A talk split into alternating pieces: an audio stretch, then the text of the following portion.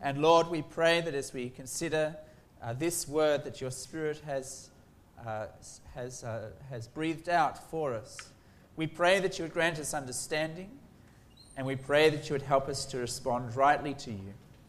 In Jesus' name we pray. Amen. Please be seated. Uh, can you hear me okay? Yes, good. Okay, the, uh, the outline is in the middle of the, uh, the pamphlet. You might want to refer to that. We're covering nine chapters today, and it's all genealogies. And I think I should say, well done to the Bible readers just now. You did famously well. And if you're on Bible reading next week, make sure you practice beforehand, yeah? Okay, so open your Bibles, 1 Chronicles chapter 1. Well, one of the challenges of living as a Christian is that we live by faith and not by sight. And so we're told that our sins are forgiven because of Jesus' death on the cross. But forgiveness is not something that you can see. And we're told that Jesus is risen from the dead and he's ascended to the throne of heaven. But we can't see his heavenly rule right now. And we're told that Christ will return one day as the judge of the living and the dead, but we don't know when it will be. We must believe God's promise by faith. Now, it's not blind faith. Uh, it rests upon the sure events of history, the death and resurrection of Jesus, events promised thousands of years beforehand, attested in history, and witnessed by the apostles. But it's still faith and not sight in many ways, the, the glory days of the kingdom are kind of behind us. We don't live anymore in the days of Jesus where the great crowds would gather to hear him preach and see him do great miracles and healings and exorcisms. We don't see him calm the storm or feed the hungry or raise the dead anymore. We don't live in the days of the apostles as the, as the gospel is going forth to the nations, accompanied by great signs and wonders done by the hands of the apostles themselves. The kingdom's been established. We belong to it. But it doesn't seem that glorious most of the time, does it? Rather, what we see before us, before our eyes, is a world that is opposed to Jesus' rule, a life that often involves suffering and a church that usually looks weak and divided.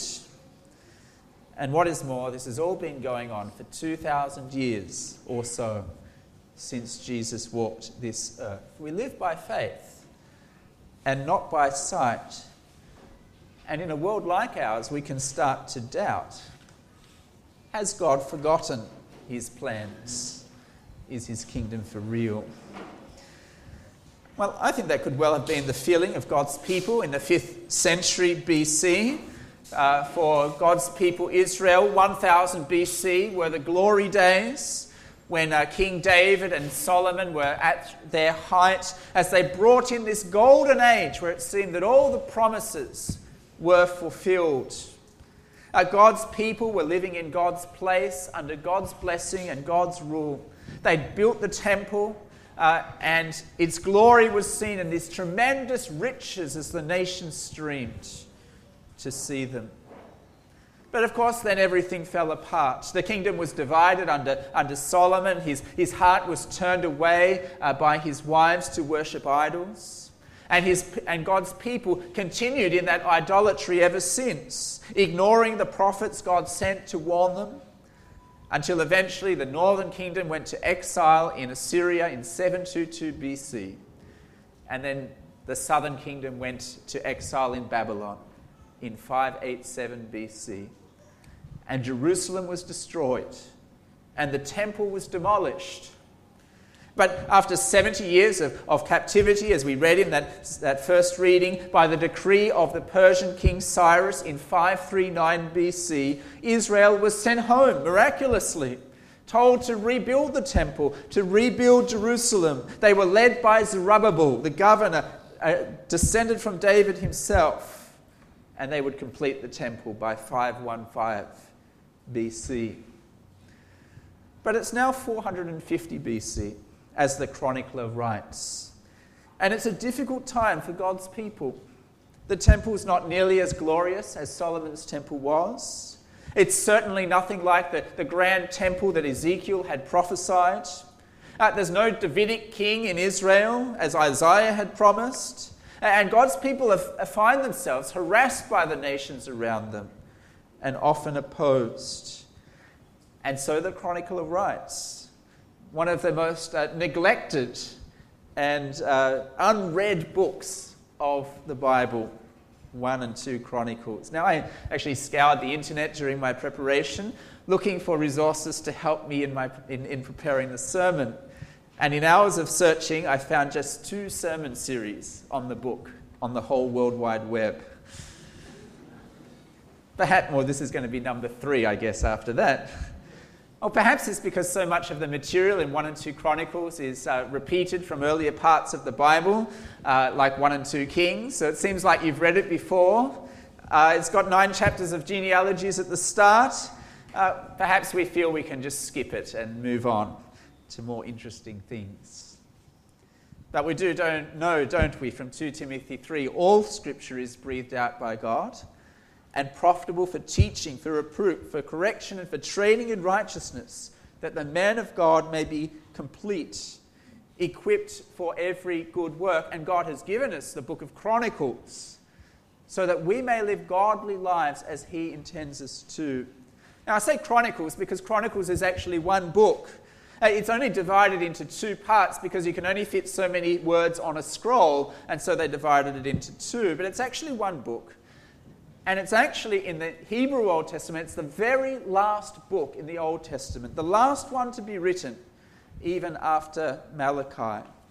And this book, you see, it, it, it, traces the whole of Israel's history from the beginning to the end. The very first word you noticed was Adam. And the book ends with the return from the exile. So here we, we review the whole of, of Israel's history. The writer, and the writer looks back over hundreds of years and he asks the question what, what made Israel great in the first place? What was at the heart of Israel's existence? What's God's intention for his people? What does he want for us now? And he urges them essentially to seek his kingdom and seek his presence. Uh, Chronicles, if you like, is a motivational book. Uh, you can imagine, you know, there's uh, motivational speakers that you sometimes see on the internet that are there to, you know, rouse you up to finally go on a diet or do whatever you're meant to do. Well, the chronicler is a motivational speaker. We see that very clearly in how the book ends in 2 Chronicles 36. Thus says Cyrus, king of Persia, the Lord, the God of heaven, has given me all the kingdoms of the earth. He's charged me to build him a house at Jerusalem, which is in Judea. Whoever is among you of all his people, may the Lord his God be with him. Let him go up. And notice the last word of the book. It's literally one word arise, up, go. And it kind of it ends mid sentence. We, we actually have the full degree, if, uh, decree. If you just went to the next page to Ezra, you would see that. But he cuts it off deliberately halfway through. Up, arise. If you're one of God's people, seek his kingdom, seek his temple. And in, and in between Adam at the beginning and this, this uh, Cyrus's decree at the end, we focus on those two great kings, David and Solomon. We have the ideal kingdom of David first. Uh, and then in 2 Chronicles, we see the ideal temple that Solomon builds. And finally, we see the decline of the kingdom as it's divided in two. We look, we look at the good kings and the bad kings, and we see how God is going to restore his kingdom. And so here's the point of the Chronicle this is God's big project. This is what he's working on in history. He's building a kingdom, he's building a temple, and he wants us to line up. The question we're left with is will we seek his kingdom? Will we seek his temple? Will we arise and get going? Well, we begin then with the first nine chapters of genealogies, which, with which the chronicler opens his book. And of course, for modern Bible readers like us, we often find these tremendously boring and probably irrelevant. We can't even pronounce the names half of the time, although the readers did well. We might perhaps wonder what on earth is the use of nine chapters of names, except perhaps to help you choose a potential baby name. Maybe Victor and uh, Abby or Melissa, Daniel, you can look it up. But they're not just a random collection of names here, they're, they're, they're crafted together here to show God's unwavering commitment to his people, his desire to fulfill his promises to them. And so these names are, are, are a reminder that although they are weak and they are struggling, God's people are still part of His covenant. They are part of God's big plan to build His kingdom. They're struggling away, sure, in, in that small corner of the Persian Empire. They're wondering if God's promises are ever going to become a reality. But here in the genealogies, they find hope. They are part of something very big indeed. Now, we need to grasp something of the structure of the genealogies before we dive in. Uh, we'll see in chapter 1 that we begin with Adam and we go to Abraham, the father of the Jewish nation, to whom God promised blessing for all the nations. Then we have nearly three chapters dedicated to the tribe of Judah and, in particular, to the descendants of King David. In chapters 5 and 7, we, have, uh, we deal ever so briefly with all of the northern tribes, the 10 tribes, mainly focusing on their failures and their sins. In chapter 6, right in the middle, we have 81 verses devoted to the Levites and their ministry in the temple. In chapter 8, we have Benjamin, one of the tribes that was loyal to King David. And then finally, chapter 9, a list of the returned exiles. And so there's three great themes that come out here, which you, uh, th- uh, which you will see on your sheet God's plan for his elect, God's king for his people, God's temple for his presence, and therefore hope for the returned exiles. Well, the first one then God's plan for his elect. And the, and the book opens with that in the very first verse with the word Adam the chronicle is taking us right back to the beginning, to the book of Genesis. It's almost a direct quote from Genesis, different parts. And from here, he takes us from Adam to Abraham. It's actually a brilliant opening to the book when you think about it. He's saying, look, you may not feel anything in particular, but you are part of something very big. You're part of God's universal plan for all of humanity. You're part of something that has consequences for all the nations. But we notice very quickly that the author has a very particular focus. Throughout the genealogies, he's constantly zooming in and zooming in and zooming in, especially on God's elect, his chosen people who will carry the promise.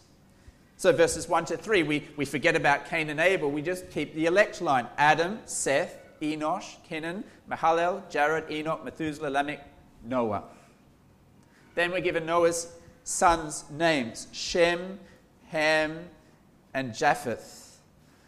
Uh, and then, in a characteristic fashion, as he'll do throughout the, these nine chapters, he traces the non elect line first and then saves the elect line for last. So, first, in verses 5 to 7, we have the sons of Japheth. And then in verses 8 to 16, we have the sons of Ham. Now, he's not talking about bacon, just in case you were wondering. Uh, and you notice there that the, the sons of Ham here, they're, they're, actually all of Israel's enemies. Among that list, you have Cush, you have Egypt, you have the, all the Canaanite groups. They're all there. And finally, having looked at those two, we look at the elect line, we look at Shem. And uh, Shem, by the way, is, uh, is the word from which we derive the word Semitic, i.e., anti Semitic or anti Jew. Comes from the word Shem. And then in verse 19, we're introduced to Eber, who's one of Shem's descendants, and that's the word from which we get the, the name Hebrew. Eber, Hebrew. One of his sons, we're told in verse 18, is Peleg. Peleg means divided, and he was the son alive at the time of the Tower of Babel when God scattered all the nations. And eventually, as we trace through all the names, we get to verse 27 and we get to Abraham. And it's as if at this point the author's wanting us to remember those grand promises that God made to, to, Abraham in Genesis 12. Do you remember them? They're on the screen.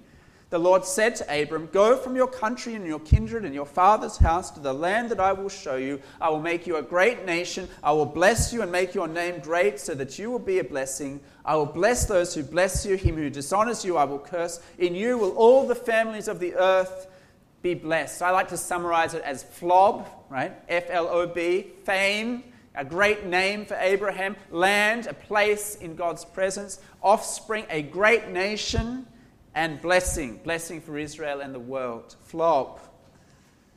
And so, by this, this, this opening, this first chapter, we're reminded all of the nations belong to God.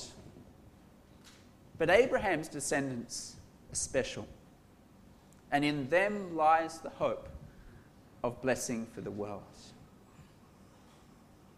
Well, now again, we must narrow our focus as we trace Abraham's line, and we again zoom in on the elect line in verse 28 the sons of Abraham, Isaac, and Ishmael. And again, we're given the non elect ones first. So, Ishmael, uh, Muslims claim that they're descended from Ishmael.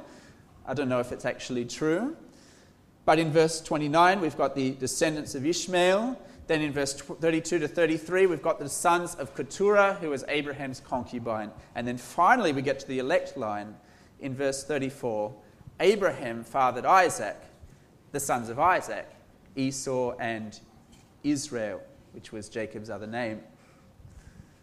Now, of course, we remember God chose Jacob and he didn't choose Esau.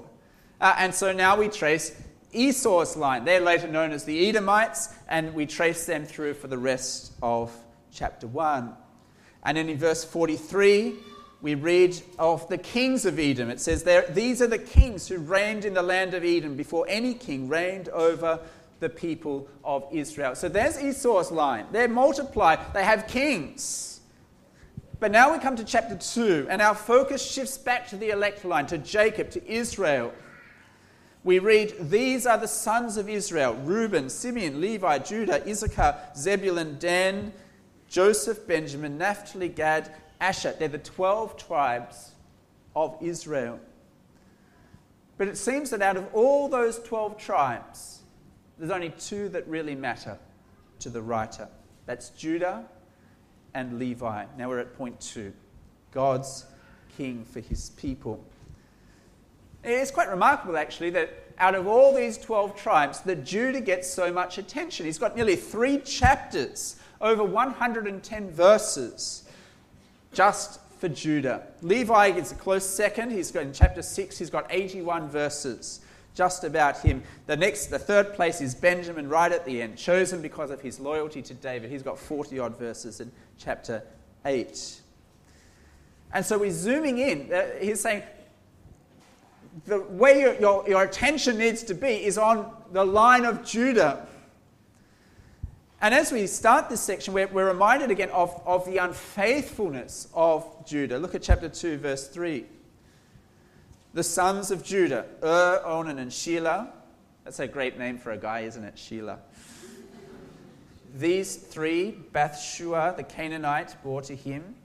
Now, Ur, Judah's firstborn, was evil in the sight of the Lord and he put him to death. That's a great way to start off the family line, isn't it?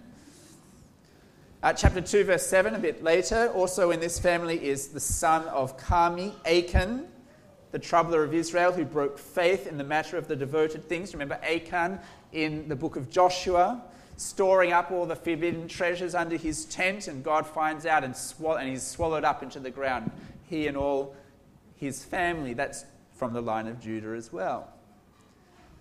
But the focus really here is on King David. We see that in chapter 2, verse 9.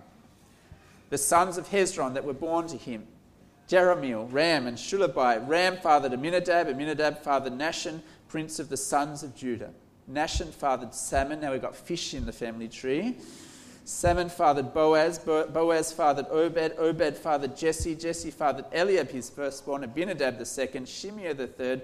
Nathanael the fourth, Raddai the fifth, Ozem the sixth, David the seventh.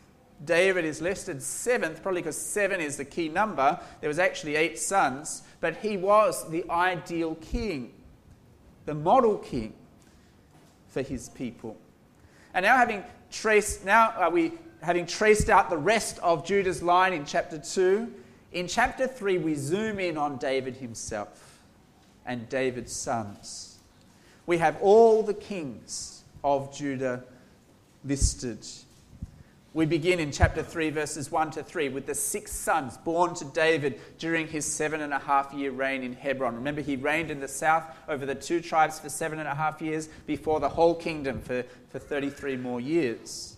So we read chapter 3, verse 4. Six were born to him in Hebron, where he reigned for seven years and six months. He reigned 33 years in Jerusalem. Uh, and then in verses 5 to 26, we trace out all the sons that were born in Jerusalem, and in particular, the sons of Solomon, the kings of Israel. Uh, notice the list ends in verse 17 with someone called Jeconiah, the captive. It's another name for Jehoiachin, the one who was carried off into captivity by the Babylonians. And from there, the, the, the, kingly line continues, even in the exile. In verse 19, we come down to Zerubbabel. He was the one who led the exiles home and rebuilt the temple, and it continues on at least another six or seven generations, all the way into the author's own day. That's how we know it's 450 BC. And what's his point? He's saying God's promise for his king is still central in the nation of Israel. God's promise for his king is still central in the nation of Israel. Uh, later on in the book, in chapter 17, we're going to be reminded of that promise. It's on the screen. When your days are fulfilled to walk with your fathers, I will raise up your offspring after you, one of your own sons, and I will establish his kingdom. He shall build a house for me, and I will establish his throne forever. I will be to him a father, he shall be to me a son. I will not take my steadfast love from him as I took it from him who was before you, but I will confirm in, in him in my house and in my kingdom forever. His throne shall be established forever. And so, this family tree, this celebration of all the descendants of King David, all the way down to the current day, is their celebration of hope that one day this promised king will arrive and bring in this eternal kingdom, bring in the liberation that they are so hoping for. They're part of something big an eternal kingdom, a temple for the presence of God that will stand forever. And this is what all of human history is about from Adam at the beginning. God has been narrowing in one nation, one family, one kingly line, one king to rule over them all. That's Lord of the Rings, isn't it? And the chapter concludes with Judah's family tree in chapter 4. Now, hidden away in chapter 4 are these really intriguing verses about the prayer of Jabez. Just look forward to chapter 4, verses 9 and 10 chapter 4, verses 9 and 10. Is there any Jabezes here today? This is where you got your name. It says this Jabez was more honorable than his brothers, and his mother called his name Jabez, saying, Because I bore him in pain. Now, the, the word Jabez, it sounds like pain. So it's as if his mother called him Ouch, right, when he was born. Great name, yes. And so Jabez prays in verse 10 because he's not obviously not very happy with his name. Jabez called upon the God of Israel, saying, Oh, that you would bless me and enlarge my border, that your right hand might be with me, that you would keep me from harm, so that it might not bring me pain. And what God granted what he asked. It's interesting verses. They're just tucked away here in these long lines of genealogies. It's as if Jabez feels that pain is his destiny. And he longs for things to be different and he prays about it, and God answers the prayer blessing, enlarged territory, freedom from pain. He must be very happy. Now let's just pause on these verses for a moment to think about how we, do, how we shouldn't apply the Old Testament. Now, this, this prayer of Jabez was actually turned into a hugely popular book. You may have heard of it. The author said in the preface, I want to teach you a daring prayer that God always answers. He goes on in chapter 1 God really does have unclaimed blessings waiting for you, my friends. I know it sounds impossible, even embarrassingly suspicious in our self serving day. Yet, that very exchange, your want for God's plenty, has been His loving will for your life from eternity past. Is it possible God wants you to be selfish in your prayers? To ask for more and more again from your Lord? See what he's saying as he reads these verses? We should be like Jabez. We should pray to God to enlarge our territory, by which he means enlarge our business, enlarge our family, enlarge our influence. And God will give it to you just like he gave it to Jabez.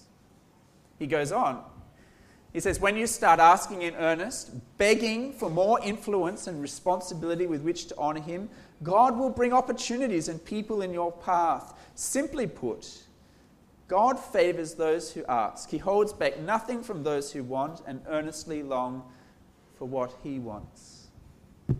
Well, what do you think of that prayer of Jabez and what do you think of his book?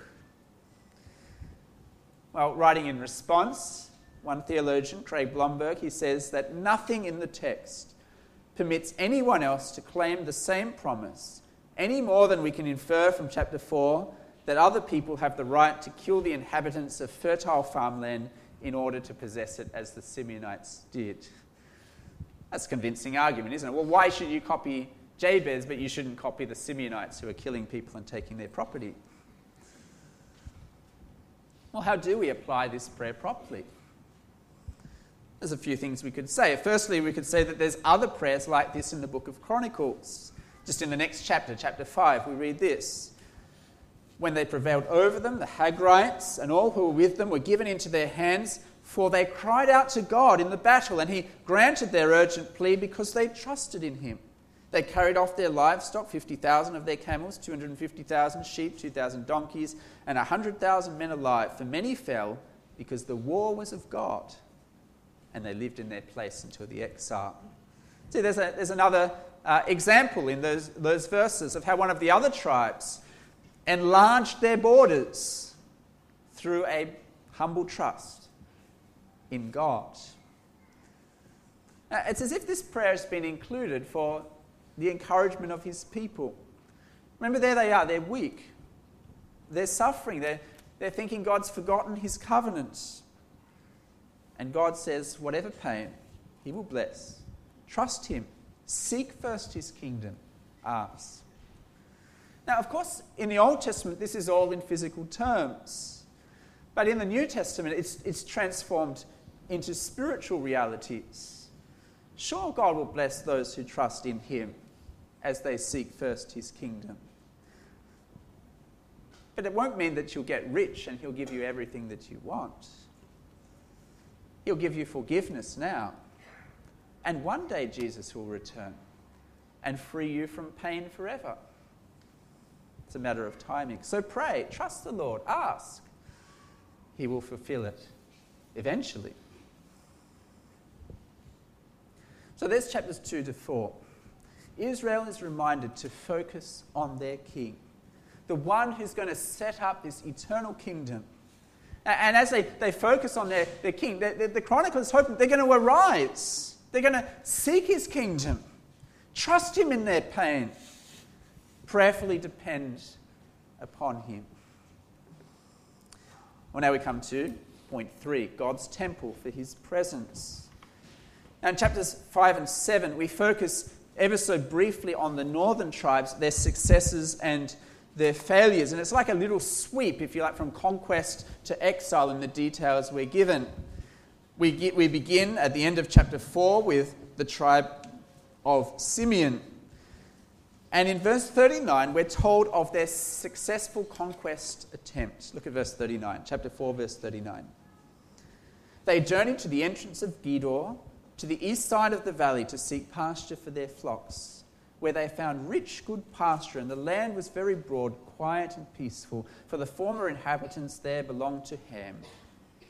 These, registered by name, came in the days of Hezekiah, king of Judah, and destroyed their tents, and the Meunites who were found there, and marked them for destruction to this day, and settled in their place, because there was no pasture there for their flocks. And some of them, 500 men of the Simeonites, went to Mount Seir. Remember, that's Esau's line, having as their leaders Pelatiah, Neariah, and Rephaiah, and Uzziel, the sons of Ishi. And they defeated the remnant of the Amalekites who'd escaped, and they've lived there to this day. So you see, the Simeonites, they, they conquer the tribes, they, they expand their territory. They're faithful Israelites. Then we come to chapter 5 and Reuben. And we're reminded why Reuben isn't listed first, even though he's the firstborn. Look at chapter 5, verse 1. The sons of Reuben, the firstborn of Israel, for he was the firstborn, but because he defiled his father's couch, his birthright was given to the sons of Joseph the son of Israel, so that he could not be enrolled as the oldest son. It's referring to that story in, in Genesis where Reuben ends up sleeping with his father's wife, Tamar, in this, this horrible, horrific act, really, of incest. And he loses the inheritance. But verse 10, we also see that the Reubenites are not so bad. They too conquer they too expand their territory. Verse 10 says, In the days of Saul, they waged war against the Hagrites who fell into their hand. They lived in their tents throughout all the region of Gilead. Next, chapter 5, verse 11 to 22, we have the tribe of Gad.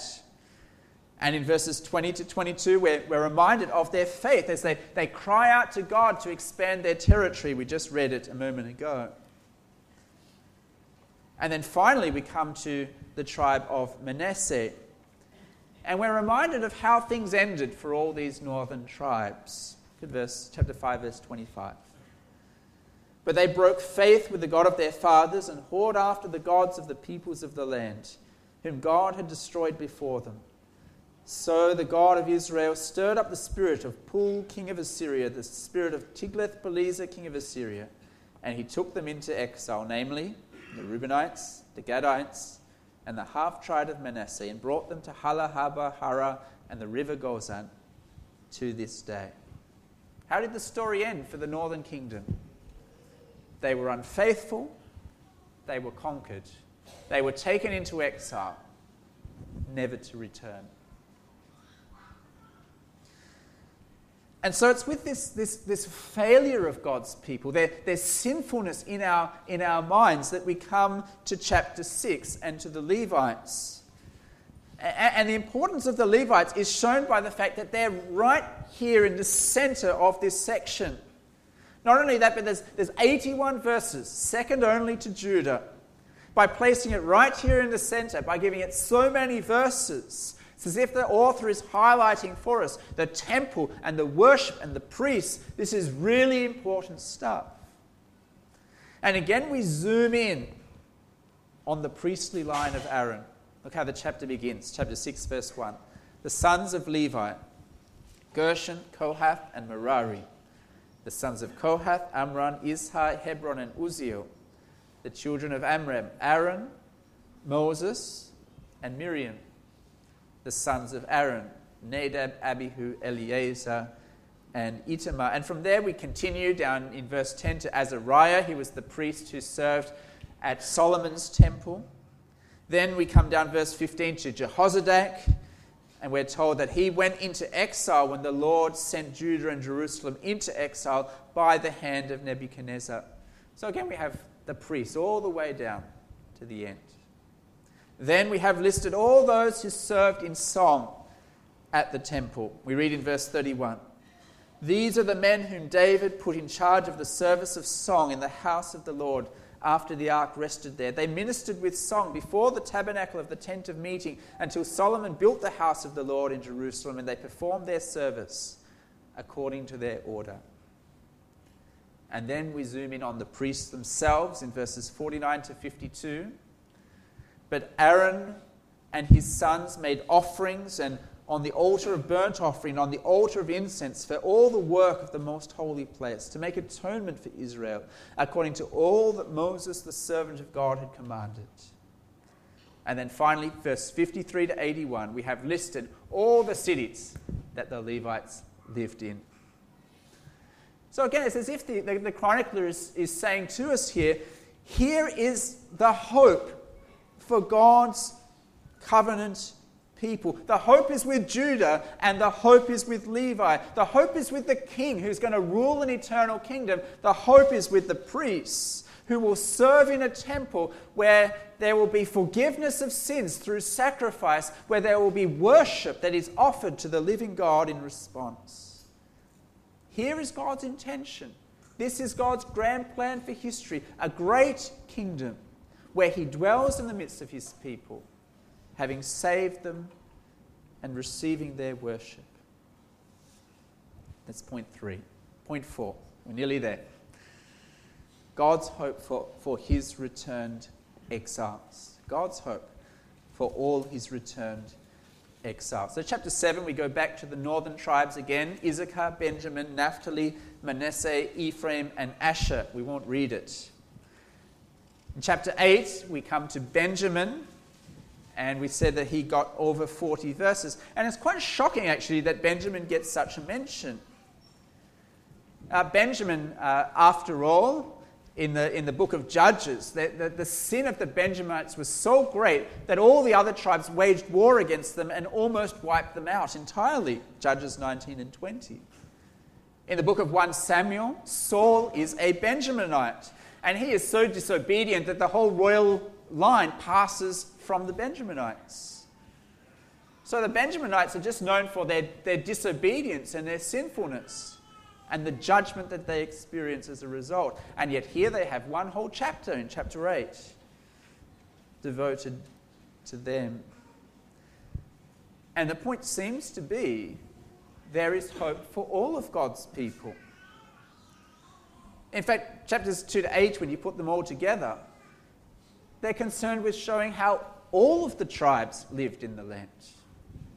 And, and all types of people were, were among them. There was good ones, there was bad ones, there, there, there was the ugly and the sinful. All the tribes are there, the northern ones and the southern ones and the ones that live on the Transjordan. There's the foreigners there, they're the ones that were involved in mixed marriages. They're there too. There's ordinary people whose names we only remember because they're here alongside the heroes of Israel's past. They're all here. They're all mentioned name by name. And the point I take it is that there is hope for all of God's returned people. And in chapter 9, we come to the climax with the genealogy of the returned exiles. And once again, note how it opens, chapter 9, verse 1. So all Israel was recorded in genealogies. That all Israel was recorded in genealogies. And these are written in the book of the kings of Israel. And Judah was taken into exile in Babylon because of their breach of faith. Now, the first to dwell again in their possessions in their cities were, were Israel, the priests, the Levites, the temple servants, and some of the people of Judah, Benjamin, Ephraim, and Manasseh lived in Jerusalem. And so, chapter 9 is a message of hope for sinful people under the judgment of God. All Israel is recorded. They've all breached faith in the most horrible of ways in their persistent idolatry. They deserve the judgment of God, but God doesn't wipe them out entirely. They return. They dwell again in Jerusalem. They will rebuild the temple. And they're all mentioned here. Verse 10 has the priests, those who do the work of the service of the house of God. Verse 14 has the Levites. Verse 17 has the gatekeepers. We're told that they are entrusted to be over the chambers of the treasures of the house of God. They lodged around the house of God. On them they lay the duty of watching. They had the charge of opening it every morning, the gatekeepers. Verse 28, you have the people in charge of the utensils in the temple. Verse 33, we have the singers again, who are in the chamber and they sing day and night. They're always on duty. And so here is the grand return of God's people. God's great king who will rule forever. God's great temple where God will dwell with his people. And here then is the hope for sinful people under the judgment of God. Hope of a return, hope of a restored worship as the people of God. Well, we've made it through nine chapters. Now, how do they apply to us today? Well, of course, it's no accident that Matthew begins his gospel in exactly the same way, with a long list of names.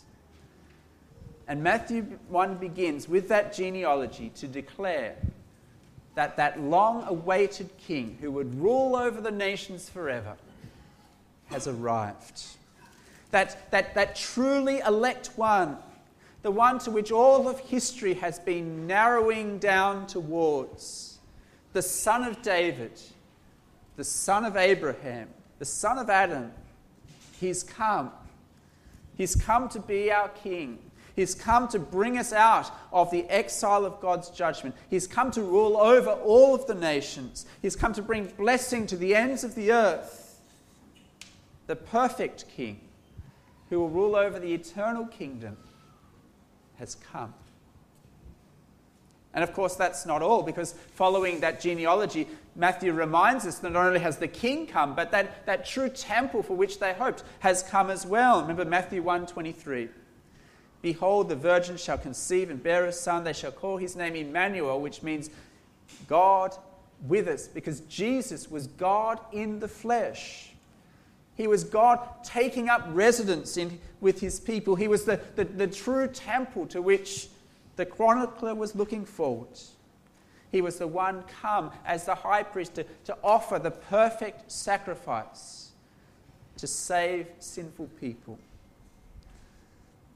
And so, as Jesus dies on the cross, there he takes that punishment that we deserve, that, that should rightly cut us off from relationship with God, and he makes it possible for each one of us to return, not to return to, to Jerusalem, but to come out of our exile from the Garden of Eden, to return spiritually in, into our relationship with God to one day return to that, to that new Jerusalem, into the very presence of God Himself. And so, has God forgotten His plans for us? The answer is surely no. If we are Christian, we are linked to the King.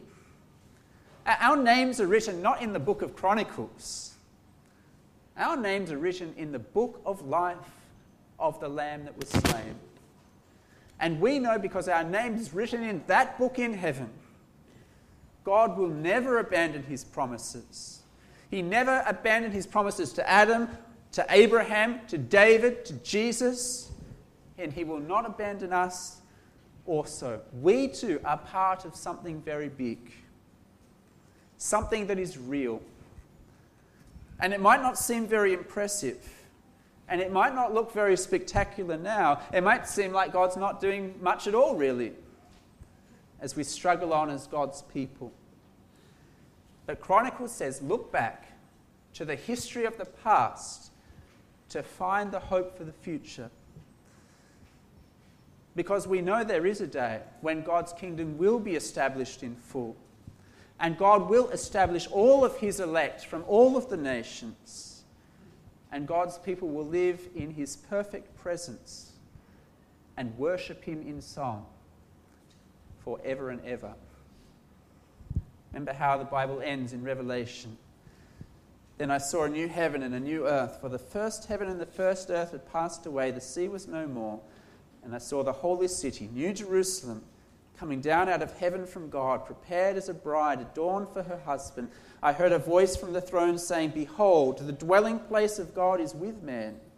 He will dwell with them, and they will be his people, and God himself will be with them as their God. He will wipe away every tear from their eyes. Death shall be no more, neither shall there be mourning or crying or pain any more, for the former things have passed away. And he who was seated on the throne said, Behold, I'm making all things new. And he said, Write this down for these words are trustworthy and true. And if that is true, then the message of Chronicles is the same message to us. Arise, up, go, seek the kingdom, seek God's presence. It's no uh, accident, therefore, that Jesus says this in his ministry. He begins his ministry in the Sermon on the Mount Seek first the kingdom of God and his righteousness. And at the very end of the gospel, what does he say? All authority is given to me. I'm the king. So up, go, make disciples of all nations. And so, if you're connected to the people of God, get up. Off you go and serve the King. Let's pray.